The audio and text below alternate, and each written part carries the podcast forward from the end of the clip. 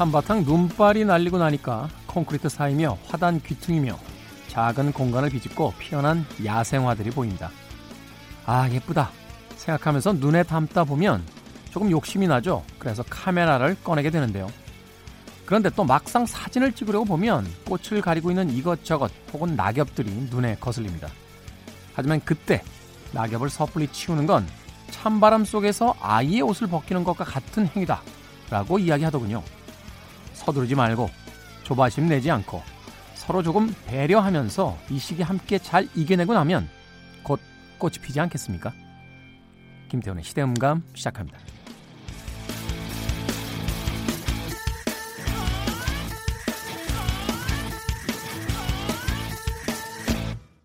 그래도 주말은 온다. 시대를 읽는 음악 감상의 시대음감 김태훈입니다. 우리가 흔히 인위적인 것, 사람의 손길이 간 것, 사람이 마음대로 조작한 것을 인공적이다 라고 표현하죠. 그리고 인공적인 것은 사실은 자연스러운 것이 아니다. 라는 뜻이 되기 때문에 그렇게 좋은 의미로서 사용되지는 않습니다. 마찬가지죠. 자연에다 우리가 손을 대는 행위. 자신의 카메라에 예쁜 사진 한 장 얻겠다고 자연이 만들어 놓은 그 법칙에 불쑥 들어가서 낙엽을 해치고 아직 추위가 다 가시지 않았는데 바짝 마른 줄기에 꽃 한 송이만을 찍겠다는 그 욕심이 어쩌면 꽃에게는 굉장히 중요한 생존의 어떤 위협일 수 있다라는 생각을 해봅니다. 이번 주에 절기 우수가 있었어요. 19일 수요일이었는데 이 우수는 눈이 녹아 비가 된다는 말이라고 합니다. 아, 멋진데요. 비가 내리고 싹이 트는 시기, 우수 경칩에 대동강 풀린다 하는 속담도 있다라고 하는데 봄 기운이 좀 돌고 있죠. 그러나 코로나19 때문에 졸업식이 지금 다 취소가 되고 있고요. 심지어는 그 유치원 졸업식 같은 경우는 아이의 첫 번째 졸업식이기 때문에 부모들이 꼭 가보고 싶어 하는 졸업식이래요. 근데 가정통신문에 어, 관계자 한 명만 오시라. 이렇게 어, 안내 공고가 나가고 있다라고 합니다. 음, 제 SNS 친구 중에 만화가 강풀 씨 계신데 되게 속상해 하시더라고요. 네, 아이의 첫 번째 졸업식에 못 갔다라고 하면서. 뭐 모든 부모들 마음이 그렇겠죠. 자, 시대 이슈들 새로운 시선과 음악으로 풀어보는 시대 음감. 토요일, 일요일 오후 2시 5분, 밤 10시 5분 하루 두 번 방송이 됩니다. 팟캐스트로는 언제 어디서나 함께 들으실 수 있습니다. 어, 우리 오기나 PD가 슬쩍 방송 전에 이야기했는데요. 음, 많은 방송 관계자들이 저희 프로를 듣고 있대요. 제일 잘한다 이런 거지.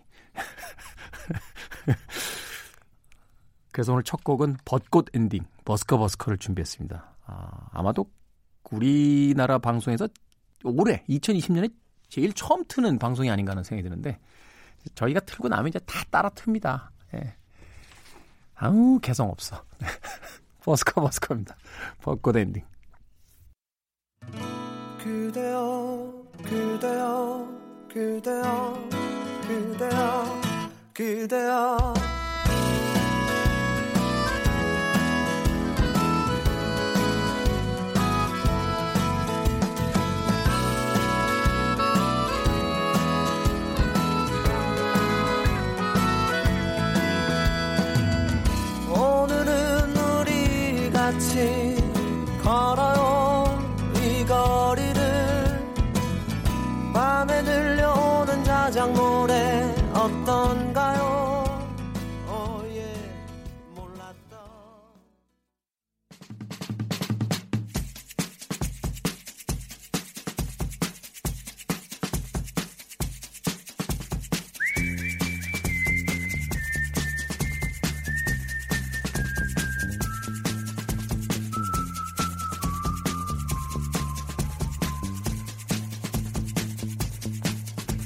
한 주간 사람들이 많이 본 뉴스 그리고 많이 봐야 하는 뉴스를 소개합니다. Most and Must KBS 저널리즘 토크쇼 J의 김영순 팀장 나오셨습니다. 안녕하세요. 네, 안녕하세요.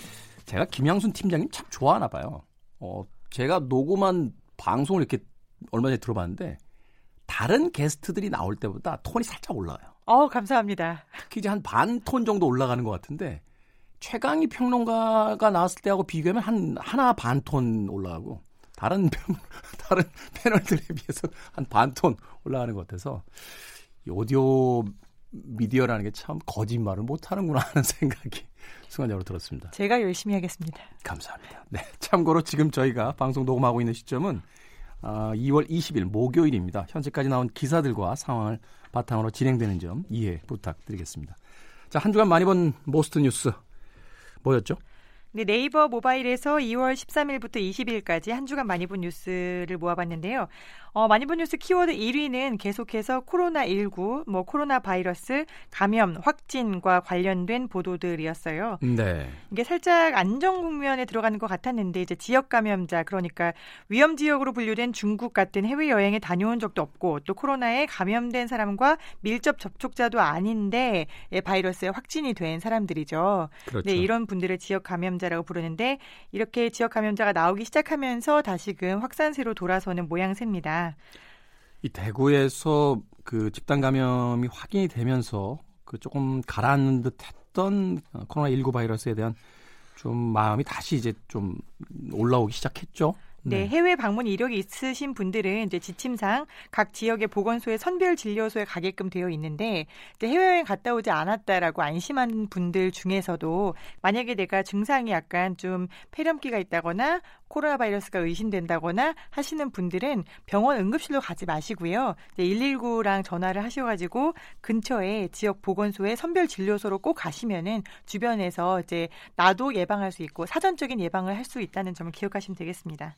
특히나 이제 마스크를 잘 안 쓰고 다니셨다 뭐 이런 이야기도 이제 나오면서 어 뭐라고 할까요? 좀 감정적으로 대응하시는 분들도 되게 많은 것 같고 또 한편으로는 종교에 대한 공격까지 막 이어지더라고요. 이런 건 좀 우리가 자제해야 되지 않나. 네, 다들 머리로는 알고 계실 텐데 이제 마음으로 먼저 반응이 나가는 게 아닐까 싶은데요. 네. 계속 말씀드리지만 결국에는 내가 병에 걸렸을 때 이걸 투명하게 밝히고 어디에서 누구를 만났고 이런 것들이 공개가 돼야 되는 거거든요. 근데 종교 시설이다 아니면은 뭐다라고 해서 혐오가 확산되는 순간 그 당사자들은 두려움을 갖게 됩니다. 그다음에 얘기 안 하겠죠. 얘기를 안 하게 되면 그 피해가 누구에게 갈까요? 결국엔 돌고 돌아서 내 주변까지 번져 온다는 점. 그래서 네. 약간 내가 머리로 기억하고 있는 것들을 마음으로는 이제 표출시키지 않게 하시는 게 중요할 것 같아요. 이런 상황일 때 우리가 어떻게 반응하는 것이 더 우리에게 안전하고 더 예방이라든지 또 치료에 도움이 되는지 좀 생각을 해봤으면 하는 생각이 듭니다. 뭐 의심이 있으면 빨리 신고하시고 치료를 받아서 완치하실 생각을 하는 게 좀 더 현명한 생각이 아닌가 하는 또 생각이 듭니다. 자, 다음 뉴스 어떤 뉴스입니까? 네, 코로나19 다음으로 많이 본 뉴스 키워드는 손예진이었어요. 드라마가 종영했죠? 아, 네, 종방했죠? 드라마가 종방했군요. 네. 저는 잘 못 봤지만 이게 다들 외출이 좀 잘 안 하시다 보니까 TV 시청률이 굉장히 많이 뛰었더라고요. 네. 네, 사랑의 불시착이라는 제목이었던 것 같은데 남북 통일에 굉장히 좋은 영향을 줬다 뭐 이런 이야기도 있던데. 아, 그렇군요. 손예진과 현빈 씨의 어떤 열애설과 뭐 결혼까지 나오고 다시 네. 아니라는 이야기가 이 드라마가 나오는 그 동안에만 몇 번씩 뭐 이런 것 같은데 손예진이라는 키워드가 많이 소비된 걸로 봐서는 이 코로나 19의 와중에도 이 뉴스를 보는 시민들의 마음에는 한 가닥 사랑에 대한 봄 기운이 있는 게 아닌가라는 생각이 들었습니다. 두 가지 생각이 드는 게요. 드라마가 잘 되다 보니까 드라마 홍보팀에서 일부러 그러는 거 아닌가 이런 생각도 들었고 또 하나는 드라마에서 조금 씁쓸한 게 이게 로맨스 멜로잖아요. 언젠가부터 이런 로맨스물에 주로 등장하는 게 북한 사람들이 많아요.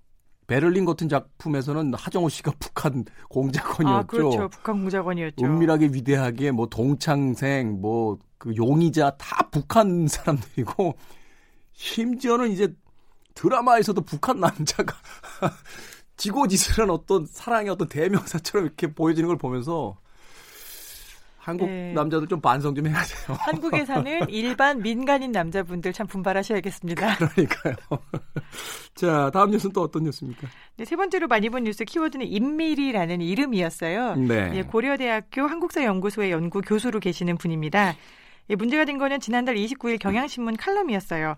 이제 보통 칼럼은 그 신문사의 본지의 뭐 편집 방향과는 일치하지 않습니다라는 밑에 어떤 태그를 달고 올라가잖아요. 네. 예, 제목이 민주당만 빼고라는 제목이었습니다. 이게 정치권에서 굉장히 문제가 됐죠. 어, 뜨겁고. 선거법 위반, 어떤 거였냐면 공직선거법상 이제 사전 선거 운동과 투표 참여 권유 활동을 금지하는 것을 위반했다라고 해서 민주당이 이해찬 대표의 명의로 고발장을 접수를 했었고요. 네. 근데 여기에 대해서 아니 표현의 자유를 그렇게 강조하던 민주당에서 칼럼 하나로 사람을 고발하고 경향신문을 고발을 한다는 게 말이 되느냐 오만과 독선이다라는 비판이 마구 쏟아지자 네. 이제 이낙연 전 총리가 사과를 했고요. 민주당이 고발을 취한 데 이어서 민주당의 원내 대표인 이인영 대표가 공식 사과까지 했습니다. 네. 이런 사건을 볼 때 이 그 기사에 대한 어떤 뭐 공정성을 논하기 이전에 우리나라 사회의 어떤 집단지성 시스템이 잘 만들어져 있다라는 생각이 들어요. 그러니까 그 이렇게 열린 사회 또 언론의 자유가 보장되어 있는 사회라는 게 중요한 게 이게 집단지성이 그 작동하잖아요. 그렇죠. 어떤 사안이 생겼을 때 그 현명한 대중들이 물론 대중들이 매번 현명하지는 않겠습니다만 그래도 이런 사안에 대해서 아주 그 공정한 어떤 잣대를 가지고 또 무엇이 가장 중요한지를 생각을 하면서 대응하는 걸 보면 네, 이런 이야기들이 사실 오고 가는 것 자체가 굉장히 건강한 거잖아요. 그렇죠. 재미있는 거는 동아일보에서 이제 논설위원이 낸 칼럼이 하나 있었는데 이렇게 이야기를 했어요. 집권 여당이 사실 오만하고 옹졸했던 건 사실이다. 그런데 여기에 대해서 이제 미래통합당, 자유한국당이 보수, 범보수 통합을 했잖아요. 네. 이 미래통합당이 표현의 자유를 억압한다면서 공격하는 거는 굉장히 어이없다. 동아일보의 칼럼입니다. 동아일보의 칼럼이라는 걸 한번 들어보세요. 네. 이제 자유한국당 시절에 너희는 얼마나 무지막지하게 언론을 탄압하였느냐. 특히 이제 봉준호 감독 기생충으로 오스카상 수상한 봉준호 감독과 CJ 같은 사람들을 블랙리스트에, 블랙리스트에 올려놓고 탄압을 해서 심지어 우리나라에서는 영화도 못 찍게 만들었었던 사람들이 그 투자 못 받게 하고 막 이랬죠. 그렇죠. 그래서 동아일보의 논설위원이 자 통합당 너네 부끄러워해라. 그리고 너네 사과했느냐. 민주당 욕할 자격 없다라고 이야기를 하는 걸 보면서 저는 아 그래도 우리가 조금 나아지고 있는구나. 건강하구나라는 생각을 했습니다. 저는 그 충분히 얘기할 수 있다고 생각해요. 그 야당 쪽에서 대신 그 전에 전제가 좀 있어야 된다는 거죠. 과거에 대해서 사과하고 그죠? 비판은 당연히 해야 되는 몫이고 하지만 잘못된 비판을 했을 경우 그리고 잘못된 행동을 했을 경우에 사과가 먼저 전제되어야 그렇죠. 된다. 그게 이제 전제되어야 된다라고 저는 생각이 됩니다. 자, 한 주간의 Must 뉴스 소개해 주셨고요. 자, 이번 주에 놓치지 않았으면 좋겠는 Must 뉴스 어떤 뉴스입니까? 네, 코로나와 관련된 뉴스들을 좀 모아봤어요. 이제 네. 코로나 19와 장기전에 돌입해야 된다. 방심도 공포도 떨쳐내야 한다라는 시사인의 기획 기사였는데요. 네. 내용이 굉장히 좋았어요. 사실 우리가 이 전파력과 위험성에 대해서는 아무도 모르잖아요. 그렇죠. 지금 현재 나오는 데이터들도 계속 업데이트되고 있는 상황이고 우리가 백신도 없는 상황이고 어느 정도 확산력을 가지고 있는지 그리고 치사율이 얼마인지도 계속 수치가 변하고 있는 상황이거든요. 다만 하나 이야기할 수 있는 거는 이게 금방 끝날 싸움은 아니겠구나. 네. 굉장히 장기전에 돌입해야 되는 시점이 도래했구나. 라는 지점에 있어서는 전문가들이 모두 공통적으로 확신을 하고 있고요. 그렇다면 이 감염병과의 장기 국면에서는 무엇이 필요한가라는 생각을 좀 할 때가 된 것 같습니다. 그래서 첫 번째는 일희일비하지 않는 자세다라고 이야기를 하고 있어요. 네. 이게 뭐냐면은 중장기적으로 우선 순위를 이제 정해야 된다라는 거죠. 우리가 만약에 오늘 내일 끝날 거라면은 학교 다 휴교해. 그다음에 계약 뭐 하루 이틀 늦춰. 그다음에 어, 아무데도 가지 마. 그리고 뭐 방치된 쇼핑몰 이런 데 가지 마. 이렇게 되겠지만 네. 이제 장기전으로 들어가면은 당장 야 중국 사람들 전체 입국 금지시켜. 언제까지 입국 금지를 시킬 수 있을 것인가 생각을 해야 되고요. 학교 가지 마. 자, 그러면 학교를 언제까지 쉬게 할 거고, 그럼 학교를 가지 말라고 하면 학원도 모두 쉬어야 되는 건지, 그러면 그 사이에 아이들은 누가 봐야 되는 건지, 이런 이야기들을 해야 된다는 거죠. 그렇죠. 그래서 무방비적으로 휴교해라, 아니면 입국 금지시켜라, 이런 것들은 도움이 안 된다. 그러니까 매뉴얼을 지금 우리가 만들어 나가야 된다는 거잖아요. 그렇죠. 네. 이제 그런 시점이 된 거고요. 그 다음에 확진자가 다녀간 다중 이용 시설도 마찬가지입니다. 이게 확진자의 동선을 발표하는 이유는 우리가 그 장소가 위험하니 가지 말아라라는 경고가 아니에요. 그 시간에 그 장소에 있었던 사람이 있다면은 우리가 물론 CCTV를 확인해서 밀접 접촉자로 보이는 사람에게는 보건당국 개별 연락을 하고 있습니다. 네. 하지만 내가 그 장소와 그 시간에 있었다면은 개인 위생을 철저하게 하고 혹시 증상이 있으면은 빨리 보건당국에 연락을 해라라는 메시지지 그 확진자가 갔었던 장소는 절대 가지 마 이거 아니거든요. 바이러스가 그 지역에 있다라 그 이렇게 뭐 손에 댔다라고 해도 거기 며칠씩 살아 있지 않잖아요. 방역 다 하고. 네, 네. 실질적으로 기본적으로 바이러스가 그런 공간에서는 5초 이내에 바닥에 가라앉는다고 합니다. 그러니까요. 그리고서는 그 장소에 대해서 우리가 확실하게 이제 방역 체계가 있잖아요. 방역을 하고 소독을 하고 나면은 5초 안에 가라앉았던 바이러스까지도 우리가 없앨 수 있는 거예요. 그런데 남아있을 가능성이 제로에 가까움에도 불구하고 사람들이 야 어디 백화점 절대 가지 마 이렇게 되면은 그곳에서 일하시는 분들도 계시고 거기에 계속 출근해야 되는 분들도 계시고 네. 생업이 걸려 있는 사안인데 이런 식으로 반응을 해서는 이 장기전이 될지도 모르는 코로나 19와의 싸움에서 우리가 이길 수 없다라는 그런 이야기고요. 네, 그렇죠. 사실은 그렇게 되면은 집안에만 있어라 이제 나오지 마라 이렇게 되는 건데. 그리고 한정된 인력 속에서 지금 보시면은 우리가 TV에서 정은경 질병관리본부장이 계속 너무 피곤해하세요. 네, 얼굴이 막 엄청 초췌해진 게 네. 보이잖아요. 처음하고 지금하고 보이면은 정말 다크서클이 거의 무릎까지 내려왔다는 얘기를 하는데 이게 어떻게 미담처럼 공유를 할 일이냐. 음. 당장 백업을 만들어줘야 된다. 그러니까요. 위기 상황에서 이거를 통제하고 있는 사람이 위기에 빠지게 되는 거는 정말 가장 큰 위기로 몰아갈 수 있는 거다. 물론 그런 시스템 돼 있겠습니다. 있습니다만 대통령이고 총리가 있잖아요. 이 두 인물은 같은 공간에도 잘 안 있고 비행기 탈 때도 따로 타고 한 명은 외국 나가면 한 명 국내에 머물고 이런 시스템으로 이제 안전에 대한 어떤 분배들을 하는 건데 그렇죠. 이게 백업 시스템이 확실하게 있어야 어떤 한 명에게 한 인물에게 모든 것을 이제 의존해서는 이제 시스템이라고 얘기할 수 없는 거니까. 네. 근데 저희가 이제 코로나 19가 국내에 상륙돼서 이야기를 한 지가 두 달 가량 됐거든요. 네. 이제 그렇다면은 우리는 중기전에 접어들었다라고 볼 수 있고요. 이게 계속 된다면 결국 장기전이 될 거란 말이죠. 공포는 떨쳐내야 되지만 방심은 하지 말아야 된다. 음. 그리고 다시금 우리가 매뉴얼을 짜야 될 시점이다라는 거를 기억하자라는 기사였고요.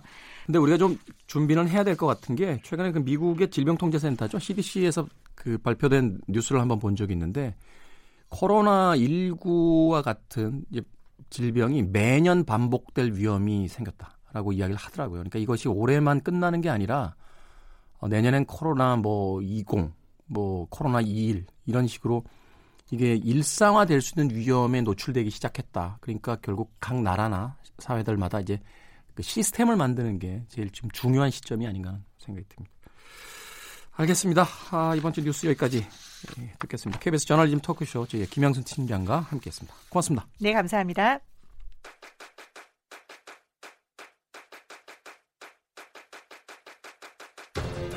그래도 주말은 온다. 김태원의 시대 음감.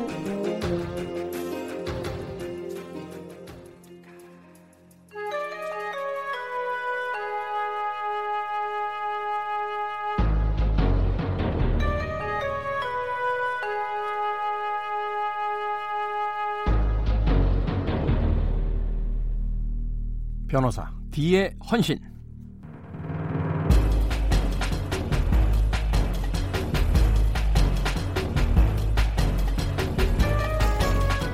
호주에서 음주운전을 하다 적발되면 다음날 신문 음주운전 페이지에 자랑스럽게 이름이 실린다고 합니다. 터키에서는 적발 즉시 순찰차에 태워져서 외곽 30km 지점에 내려지는데요. 집까지 걸어서 귀가를 해야 한다고 합니다. 이때 단속 경찰관은 자전거를 타고 잘 걸어가는지 택시는 안 타는지 뒤따라가면서 감시를 하고요. 경찰관은 무슨 죄입니까? 법은 이렇게 역사 문화에 따라 달라집니다. 이 시대를 담은 법 이야기 변호사 D와 함께합니다. 변호사 D의 헌신 도진기 변호사님 나오셨습니다. 안녕하세요. 예, 안녕하세요. 도진기입니다. 어떻게 생각하십니까? 이런 법에 대해서. 터키는 조금 과해 보이고요. 네. 아니, 그러니까 네. 운전자는 그럴 수 있는데 음. 경찰관은 무슨 죄? 30km를 자전거를 타고. 그리고요.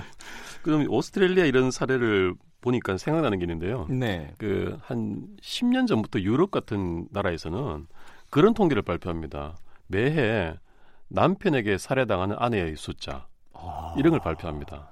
유럽에서도 그런 경우가 많나요? 예, 그래서 이제 그런 어떤 그 여성 인권 문제와 연관시켜서 이루어지는 것 같은데 우리나라는 좀 최근에야 어떤 그, 그 이별 범죄라든지 그 그런 뭐 남편에게 살해당한 여성의 수 이런 것들이 좀 부각되고 있는데 네. 조금 뒤늦게 따라가는 그런 면이 보입니다. 그리고 이런 범죄들은 주변에서 좀 많이 도와줘야 되는 게 이게 흔히 이제 개인적 문제로 그 치부돼 가지고 어, 잘 개입하지 않으려고 하는 공권력도 잘 개입하지 않으려고 하는 경우들이 있는데 이런 건 좀 신경을 좀 많이 써야겠죠.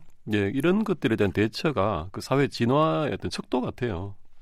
그렇죠. 네, 사회 진화의 척도 어, 맞는 이야기인 것 같습니다. 그러니까 약자들이 보호받을 수 있는 말하자면 가능성이 얼마나 있느냐가 그 사회가 가지고 있는 어떤 성숙함, 뭐 예. 문명성 뭐 이런 것들을 보여준다고 하는데. 네. 자 오늘 그 얘기를 이야기하는 건 아니고요. 아니고요. 자 오늘 우리가 다뤄볼 사건 이야기는 어떤 사건입니까? 예, 그 1990년대 스타 매니저 1호였죠. 배병수 씨 살해 사건입니다. 저도 기억해요. 네, 저도 사석까지는 아니고요. 제가 있는 공간에서 한번 이렇게 90년대 한번 뵌 적이 있고 아. 그리고 이 당시에는 그 배병수 매니저 대단했던 게 막 토크쇼에 나와서 막 그 스타들을 어떻게 만드는가 막 이런 거 막 이야기하고 막 했었던 기억이 있거든요. 예, 사실 뭐 현장성은 뭐 김 선생님이 더 있으실 거예요. 저는 이제 TV로 이분을 뵀던 그 기억밖에 없는데요. 네. 그 당시에 이제 이분이 그 최진실 씨, 네. 유명하죠. 최민수 씨, 엄정화 씨 등 유명 연예인의 매니저로 굉장히 유명했던 분입니다. 그렇죠. 뭐 마이다스의 손이라고 해서 이제 손대면 막 어. 다 스타가 된다. 예. 뭐 이런 이야기가 있던 스타 매니저였으니까. 그리고 최진실 씨를 스타로 발굴하고 키워나가는 걸 유명하죠. 네. 이분이 이제 스타 매니저에서 그친 게 아니라 그 이분이 어떤 하나의 트렌드를 만들었어요.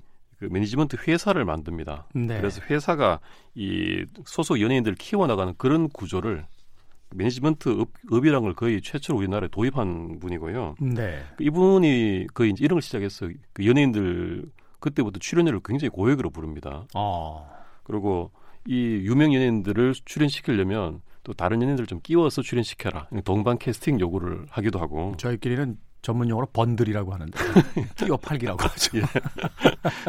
네. 그런 것들을 처음 만들어냈을 정도로 굉장한 파워를 가지고 있었던 분이고 그뭐 TV에도 막 많이 나오셨던 그런 유명한 인사였습니다. 그 외모도 굉장히 그 독특했던 거로 기억이 되는 게 그 잘생겼다는 표현보다는 좀 개성이 좀 넘쳤죠. 이렇게 그 부리부리하고 이렇게 안경 탁 쓰고 이렇게 약간 군옛날에도 좀 있었던 것 같고 강렬했죠. 예, 아주 강렬했던. 네. 근데 그 이미지만큼이나 실제 성격도 굉장히 강했던 것 같습니다. 네. 이 사건을 보면 이제 그런 부분들이 드러나는데요. 이 사건의 발단은 그겁니다. 94년 12월 12일 돌연 어느 날 이 배병수 씨가 실종됩니다. 네. 자택에서 사라져 버린 겁니다. 자기 집에서. 예.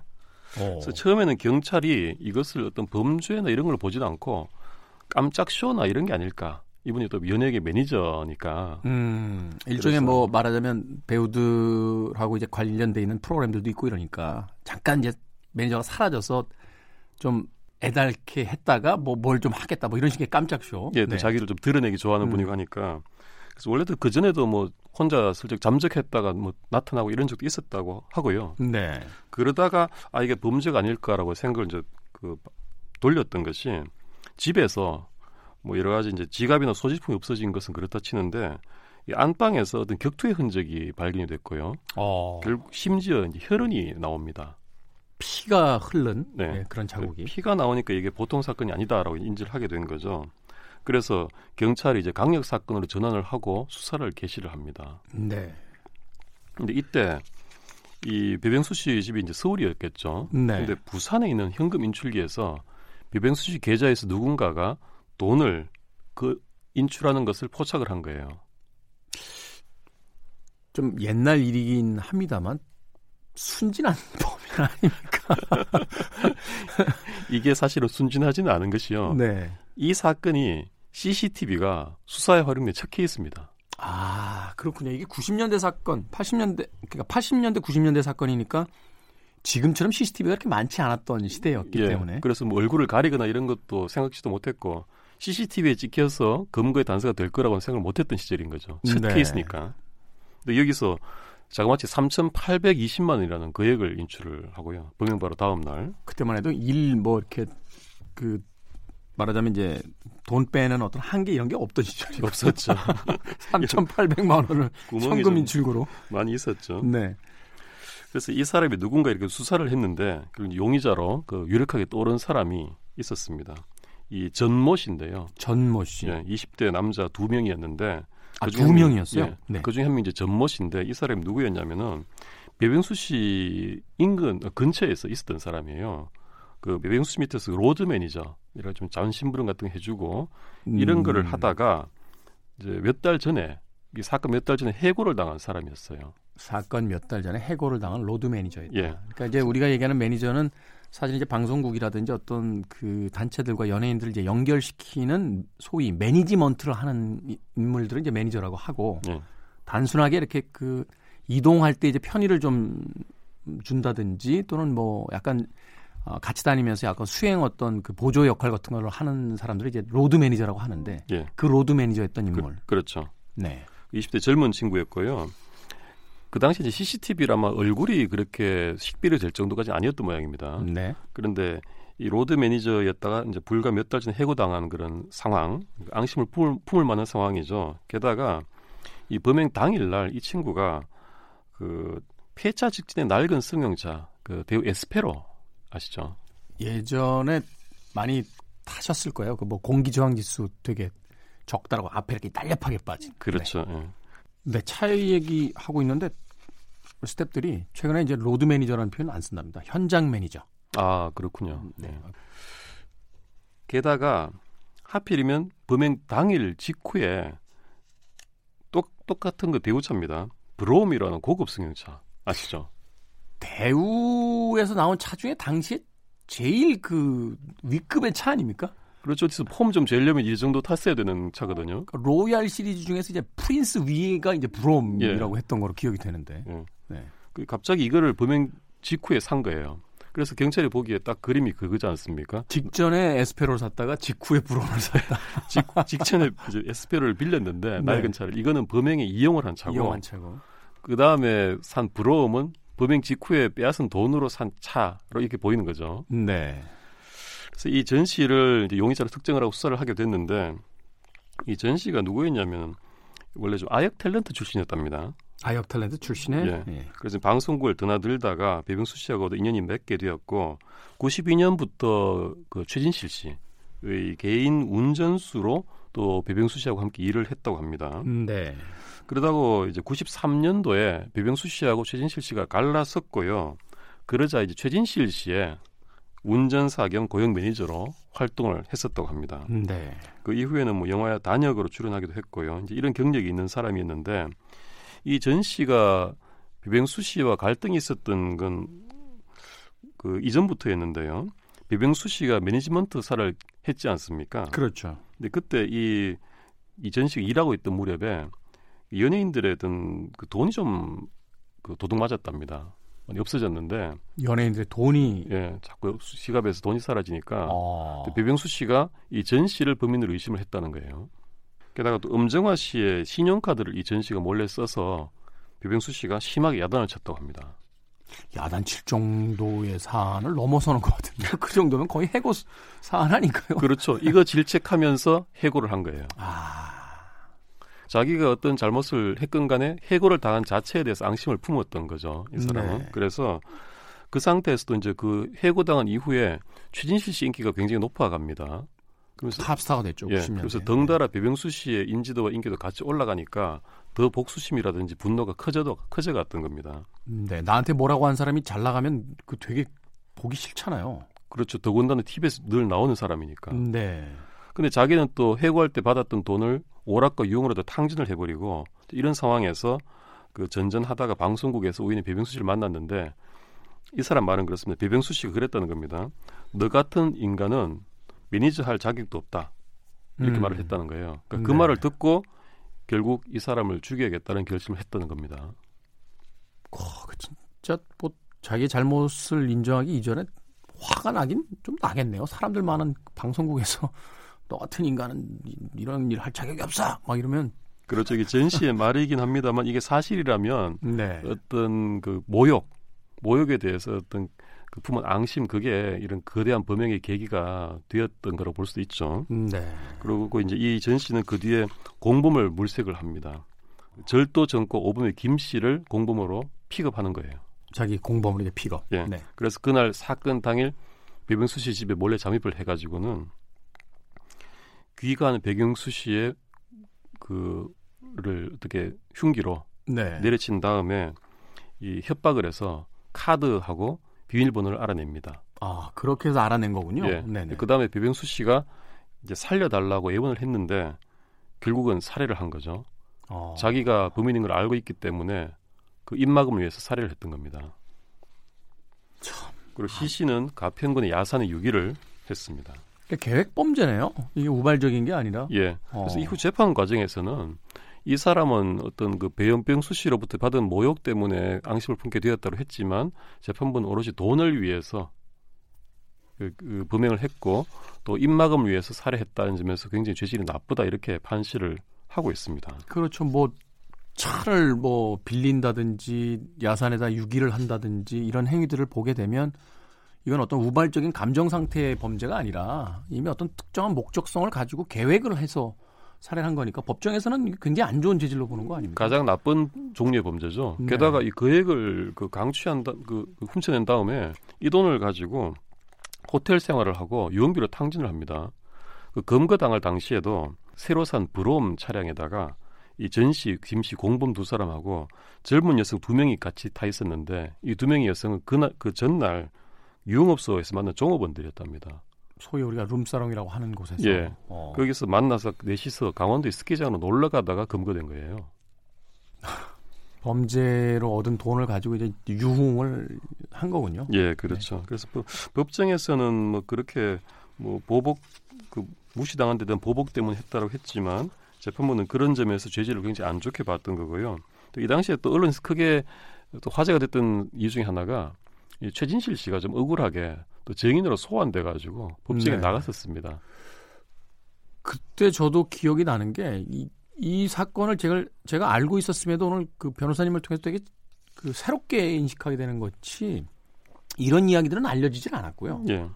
오직 뭐 연예인과 매니저의 관계 이런 것들만 좀 그 뭐라고 할 선정적으로 이렇게 부각시키고 그 확인되지 않은 루머들 막 퍼뜨리고 이래가지고 사실은 그런 쪽으로 많은 사람들이 관심이 가 있었지 이 범행이 계획 범죄였고 그 공범이 있었고 뭐 이런 이야기들은 사실 그렇게 많이 다뤄지진 않았었어요. 예.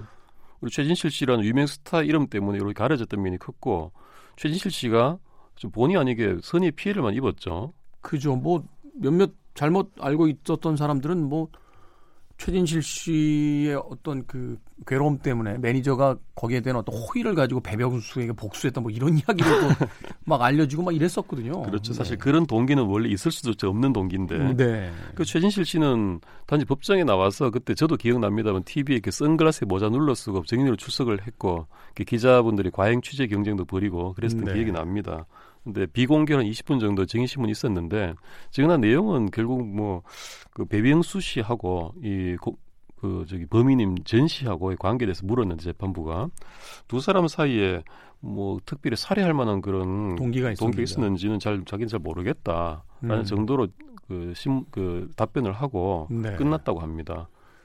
그렇죠. 이게 그 제가 만약 그 증인석에 올라가도 두 사람이 뭐 다툼이 있었다 이렇게 할지라도 그게 살인에 이르게 할 동기냐 이걸 제가 어떻게 판단합니까? 그러니까 그 글쎄요 그냥 말다툼은 뭐 일관 일상적으로 있었던 것 같은데 제가 잘 모르겠는데 이렇게 이렇게 얘기할 수밖에 없는 거죠. 그래서 사실 최진실 씨는 이 사건에서 정말 간접적인 중에서 아주 사이드한 위치에 있는 정도에 불과한 네. 사람이었는데 네. 그냥 참고 삼아 증인으로 소환됐던 거였는데 너무 이분이 스타다 보니까 초점이 여기에 맞춰져 가지고 네. 피해를 또 입은 면이 있었죠. 그렇죠. 뭐 음. 그러면서 이제 확인되지 않은 그 근거 없는 루머들이 막 돌아다니면서 또 고생을 좀 하셨죠. 예. 네. 결국 이렇게 1심 재판을 받았고 죄명 강도 살인이죠. 두 사람 모두 무기징역형에 선고됐습니다. 그렇겠죠. 예. 네. 그 항소했지만 결국 허용이 확정이 됐고요. 그 재판부는 아까 말씀드렸듯이 전혀 뉘우침 없이 유흥비로 탕진하고 이런 돈을 노린 범행이다 이렇게 단정을 하고 중형을 선고한다고 밝혔습니다. 그렇죠. 이게 감정의 어떤 격앙 때문에 범죄가 저질렀다라고 하더라도 사실은 그 우리가 생각하는 일반적인 상식으로 보면 범죄를 저지른 뒤에 얼마나 그 죄책감 같은 게 오겠어요. 그러면 조용히 뭐 숨어 있다거나 뭐 이랬어야 되는데 그 다음 날 바로 차 사고 뭐 그 뺏은 돈 가지고 스키장 놀러 가고 했다는 거 보면 법정에서도 뭐 상식적으로 봤을 때 이게 계획 범죄이며 뭐 그 돈을 노린 범죄다라는 것을 뭐 판단할 수밖에 없었겠죠. 예. 네. 그래서 이 사건 때문에 사실 저도 뭐 사건 내용을 그 당시에는 좀 몰랐었고요. 네. 괜히 또 최진실 씨가 이름이 오르락내락하면서 무형의 피해를 많이 입으셨죠. 네. 사건의 진상을 또 좀 많이 다른 면모가 있기 때문에 뭐 그런 점도 좀 밝혀질 필요가 있을 것 같고요. 네. 하지만 이때 이제 비로소 이제 일반 대중들에게 알려지게 된 것이 이제 연예계에서 우리가 화려하게만 봤던 그 연예인들이 사실은 어떤 면에서는 좀 갑을 관계에 의해서 착취당하는 구조일 수도 있다. 예. 뭐 이런 것들을 좀 대중들에게 또 많이 알리지 않았습니까? 그렇죠. 이때 이 배병수 씨가 슬리퍼 매니지먼트 회사가 사실은 연예인들보다 더 많은 이익을 취했고 네. 배병수 씨는 그때 당시로 개인적으로 재산이 10억이 뭐 넘는다. 그러니까 당시로 굉장히 엄청난 부호의 반열을 올수 있는 그런 그때 10억이면 지금 한 제가 생각하기에는 거의 100억대에 가까울 것 같은데요. 게다가 그 당시에도 지금의 100억대 자산가 거의 없던 시절이에요. 그렇죠. 지금처럼 이렇게 뭐 100억대 자산가들이 뭐 몇 사회적으로 몇 퍼센트다 이게 아니라 그런 큰 돈을 가진 사람은 재벌 총수들 이외에는 일반적인 사람들 사이에서는 거의 없던 시절 아닌가요? 예, 그렇죠. 그러니까 어. 이분이 참 특이한 인생 성공 케이스를 걸어왔던 사람인데 이 그뭐이 전시의 말에 따르면 그 모욕적인 은사를 계기로 이렇게 피살당하는 그런 불운한 결과를 맞이하게 됐습니다. 음, 네. 이때 이후로 이제 소위 그 매니지먼트에 대한 연예인들과의 어떤 관계에 대해서 좀 조명되기 시작했고 그래서 사실은 저도 뭐 계약을 한 그런 매니지먼트가 있습니다만 그 당시 어떤 뉴스 같은 거 이렇게 보면 뭐 9대 1, 뭐 8대 1 이렇게 그리고 뭐 7년간 뭐 계약에다가 뭐뭐 뭐 뭐라고 할까요? 뭐 모든 비용 다 그 연예인 부담에 중간에 그만두면 또 그때까지 들어간 비용 다 물어내야 되고 그 지금 생각하면 말도 안 되는 불공정 거래 계약인데. 그렇죠. 그런 것 때문에 사실 그 이후에 이런 엔터테인먼트를 전문으로 하는 변호사들도 생겨났거든요. 그렇죠. 그러면서 표준 계약서 같은 것들이 이제 또 만들어지기 시작했고 또 좀 뭐라고 할까요? 최근처럼 뭐 최근도 뭐 100%는 아니겠습니다만 그래도 그 상식적인 어떤 계약 관계 속에서 이제 매니지먼트들이 이루어지는데 참이 배병수 매니저 살해 사건은 그러고 보니까 연예계에다 여러 가지 이야기를 던졌던 그런 사건이기도 하네요. 예, 그렇죠. 네. 연예계 이면도 많이 대중 앞에 드러내줬고요. 음, 네. 변호사님 입장에서 봤을 때 이런 사건들을 이제 그 접하게 되면 어, 어떤 그 생각이 주로 드세요? 연예인들에 관련된 어떤 사건이라든지. 일단은 저는 그 언론을 통해서 알려진 거라든지 루머라든지 이런 것 때문에 너무나 사실과 다른 말들이 돌아다니면서 이런 유명인이란 이유만으로 너무나 많은 고초를 겪는다라는 생각이 좀 안타까운 마음이 많이 들고요. 네. 그리고 최진실 씨가 또 개인적으로도 불행한 결말을 맞이했지 않습니까? 그렇죠. 그러니까 그런 것들을 보면 특히 좀 우리나라 연예인들 힘들지 않은가 그런 생각이 많이 듭니다. 음. 그 배병수 씨 같은 경우는 이분은 굉장히 능력도 있고 정말 뛰어난 분이었는데 참 이 결말도 좀 안타깝고요. 네. 음. 참, 음, 뭐 화려한 어떤 명성은 연예인들이 다 누리는 것처럼 보입니다만 결국 그 어, 여러 어, 명성을 잊게 해주는 어, 그 매니지먼트의 어떤 노력도 사실은 최근에 와서 많이 조명이 되고 있는 것인데 결국 이제 공생 관계로서의 어떤 관계가 정립이 되느냐 이게 가장 중요한 게 아닌가 하는 생각이 듭니다. 문득 그 떠오른 인물이 한 명 있는데요. 그 비틀즈의 매니저였던 브라이언 앱스타인 예. 하는 인물 그리고 이후에 이제 프로듀서로 맡게 된 조지 마틴 같은 인물들이 있는데 많은 음악 역사가들이 어, 비틀즈의 성공에는 바로 그 제5의 멤버라고 불렸던 어, 조지 마틴이나 혹은 어, 브라이언 앱스타인 같은 인물이 있었다. 예. 그 일화에 대해서 재밌는 그 이야기가 있더라고요. 그러니까 매니지먼트 계약을 할 때 정식 계약을 안 했었대요. 처음에 비틀즈하고. 그래서 왜 정식 계약을 안 하냐라고 했더니 메이저 레이블과 계약을 맺게 해줄 때 나랑 정식 계약 하자. 아주 어. 상식적이면서 예. 공평했던 사람인 거죠. 예. 어, 내가 니들에게 아직 해준 게 없는데 미리 계약부터 하는 건 아닌 것 같다.